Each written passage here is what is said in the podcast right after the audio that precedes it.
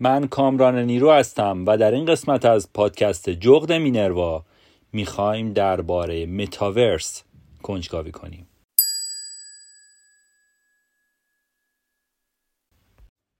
احتمالا شما هم متوجه شدید که یه مدت پیش کمپانی معروف فیسبوک اسمش رو به متا تغییر داد و در بیانیه ای متاورس رو آینده جهان اینترنت خوند.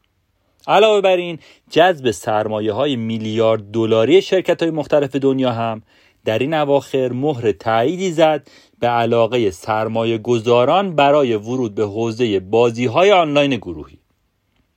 برای شروع صحبتمون درباره متاورس اول باید درباره تاریخچه متاورس صحبت کنیم. کلمه متاورس ترکیبی از دو لغت متا و universe ه. واژه meta از ریشه یونانی گرفته شده به معنی فراتره و verse هم از کلمه universe به معنای جهان اومده. به همین دلیل و از نظر لغوی متاورس رو می‌تونیم به جهان ماورا ترجمه کنیم. این اصطلاح یعنی اصطلاح متاورس اولین بار در رمان علمی تخیلی نیل استفنسن با عنوان سقوط برف در سال 1992 به کار برده شد. در این کتاب متاورس به عنوان آخرین تیر از کمان اینترنت بر پیکره نیمه جان دنیای سنتی شلیک شده. پیشنهاد می‌کنم اگه به داستانهای علمی تخیلی علاقمندین این رمان جذاب رو حتما بخونید. بعد از انتشار این رمان چند تا کتاب و فیلم و برنامه تلویزیونی هم به مفهوم متاورس پرداختن. از مهمتریناشون هم میشه به فیلم استیون سپیلبرگ به اسم بازیکن شماره یک آماده اشاره کنیم که از رومانی که در سال 2011 اقتباس شده بود ساخته شد. اگه بخوایم توی یه جمله درباره وجه اشتراکات این آثار در خصوص متاورس اشاره کنیم باید بگیم که متاورس یک واقعیت مجازیه که افراد بسته به پیشرفت زمان خودشون هر کاری رو که در زندگی واقعی انجام میدن قادرن داخل اون هم انجام بدن. حالا می‌خوایم درباره ویژگی های متاورس صحبت کنیم. یکی از جنبه های اصلی متاورس ایجاد آواتارهای دیجیتال برای بیان احساسات و عواطف به روشی غیر متعارفه این آواتارها می‌تونن کپی دقیقی از ظاهر شخصیت و فرهنگ ما باشن. تصور اینکه تمام تجربه های فیزیکی دنیای واقعی زیر سقف یک دنیای مجازی قرار بگیری کم گیج کننده است. ولی متاورس به ما کمک می‌کنه که در یک جهان بینهایت حرکت کنیم. مثلا در فضای آموزشی دانش آموزا می‌تونن به یک روم مجازی مشترک بپیوندن و از راه دور با هم تعامل داشته باشن. اینی که الان گفتم مفهومش با مفهوم این شبکه های مجازی که الان ما توش گروه ایجاد می‌کنیم کاملا متفاوته.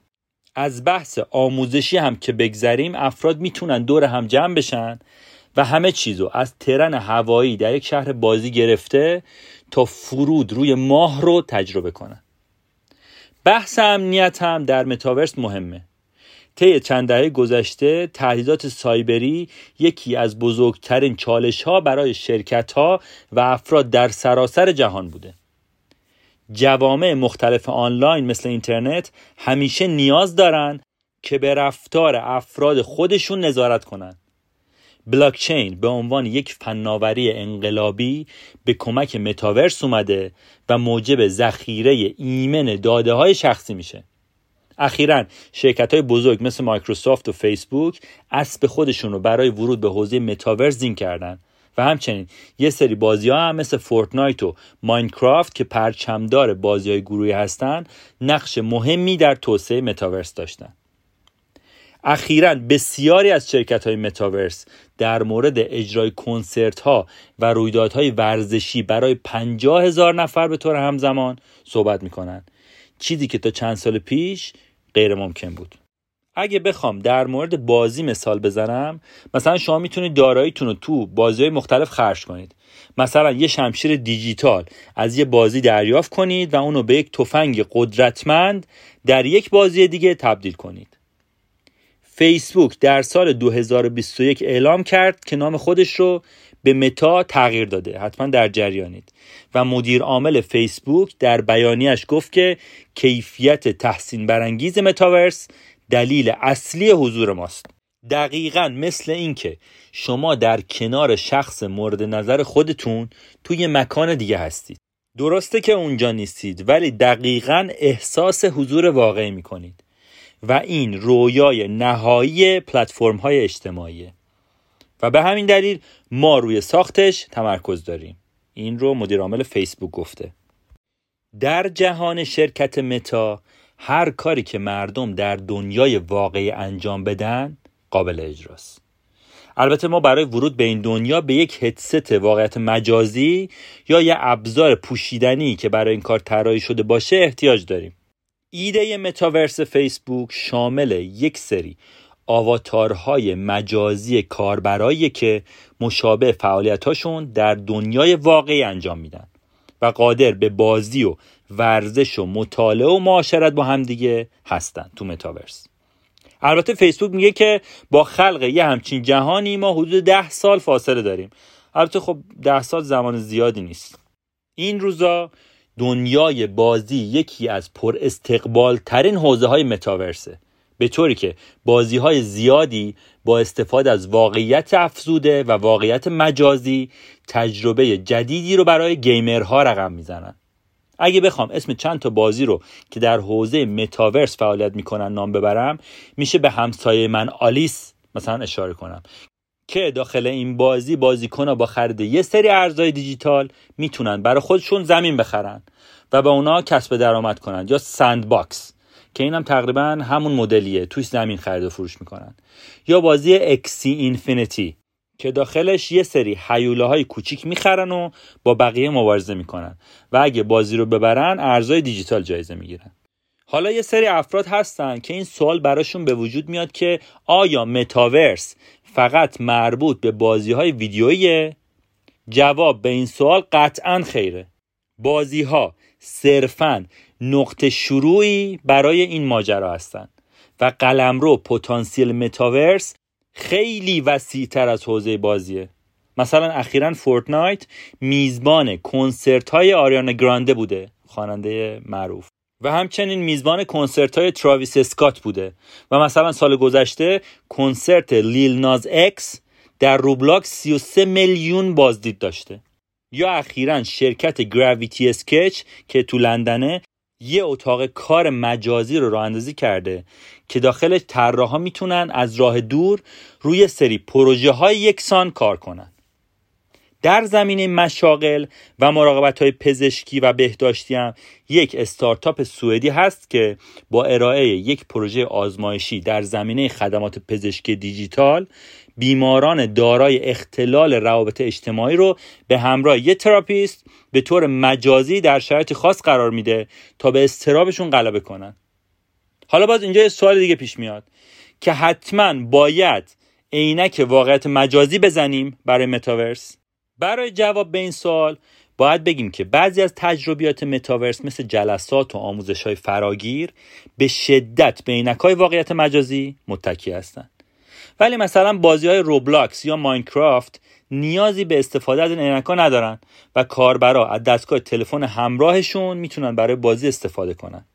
یکی از مدیران اجرایی در حوزه متاورس میگه که ما قبل از اینکه از عینک واقعیت مجازی استفاده کنیم واقعیت افزوده رو توسط تلفن همراه خودمون به شکلهای مختلفی تجربه می‌کنیم. مثلا در دنیای واقعی ما قبل از خرید کفش یا لوازم آرایش اونا رو امتحان می‌کنیم.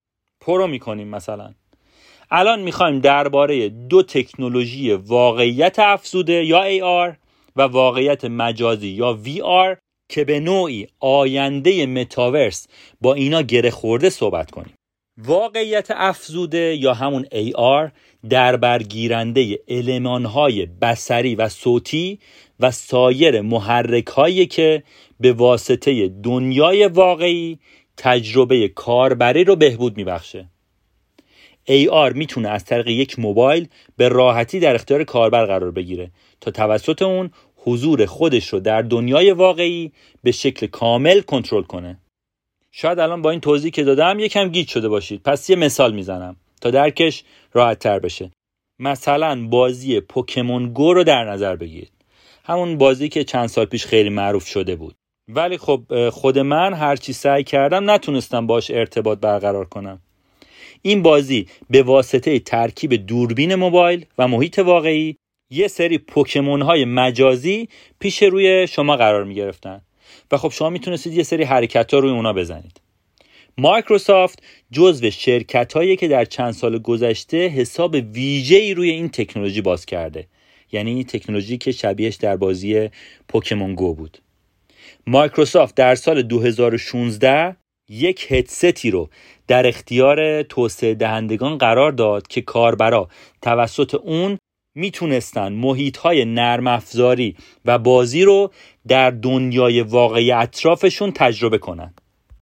نسل دوم این هدست در سال 2019 عرضه شد و نسل جدیدش هم همین اخیرا عرضه شده تا نشون بده که مایکروسافت تا چه اندازه برای ارتقاء این تکنولوژی در آینده مصممه. این توضیحاتی که تا الان دادم همش درباره واقعیت افزوده یا همون AR بود. حالا واقعیت مجازی یا VR VR یک تجربه مجازی قلمداد میشه که واقعیت های تخیلی رو بهبود میبخشه.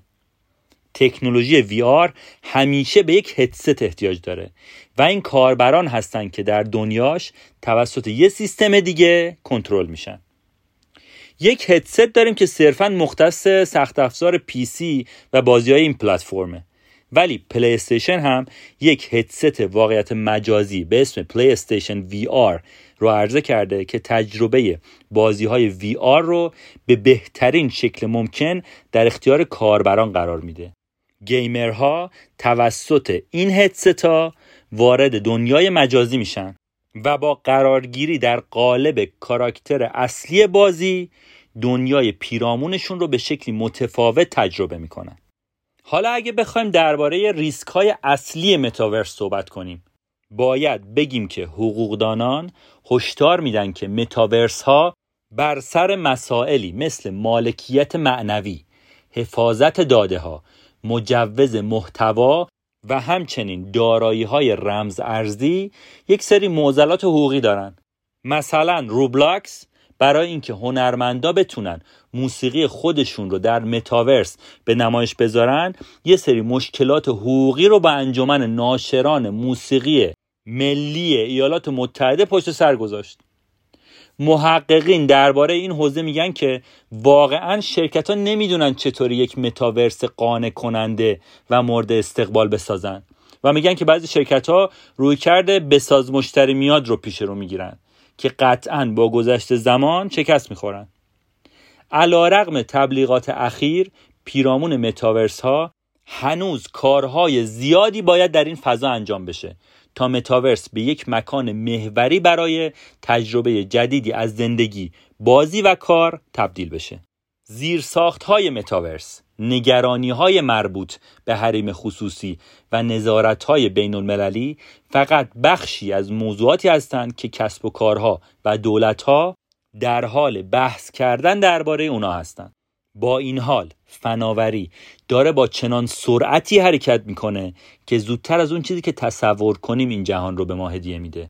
در حقیقت این فراجهان رو به ما هدیه میده. وقتی خبرنگار CNN از یکی از بنیانگذاران اپیک گیمز درباره آینده متاورس پرسید اون گفت فکر می‌کنم برای تحقق کامل این ایده یک دهه یا بیشتر زمان نیاز هست. اما به هر حال اتفاق میافته. متاورس قرار نیست توسط یک شرکت خاص ایجاد بشه. این ایده توسط میلیون ها توسعه دهنده خلق خواهد شد. بنابراین متاورس خشت به خشت ساخته میشه و همه در خلق اون سهیمن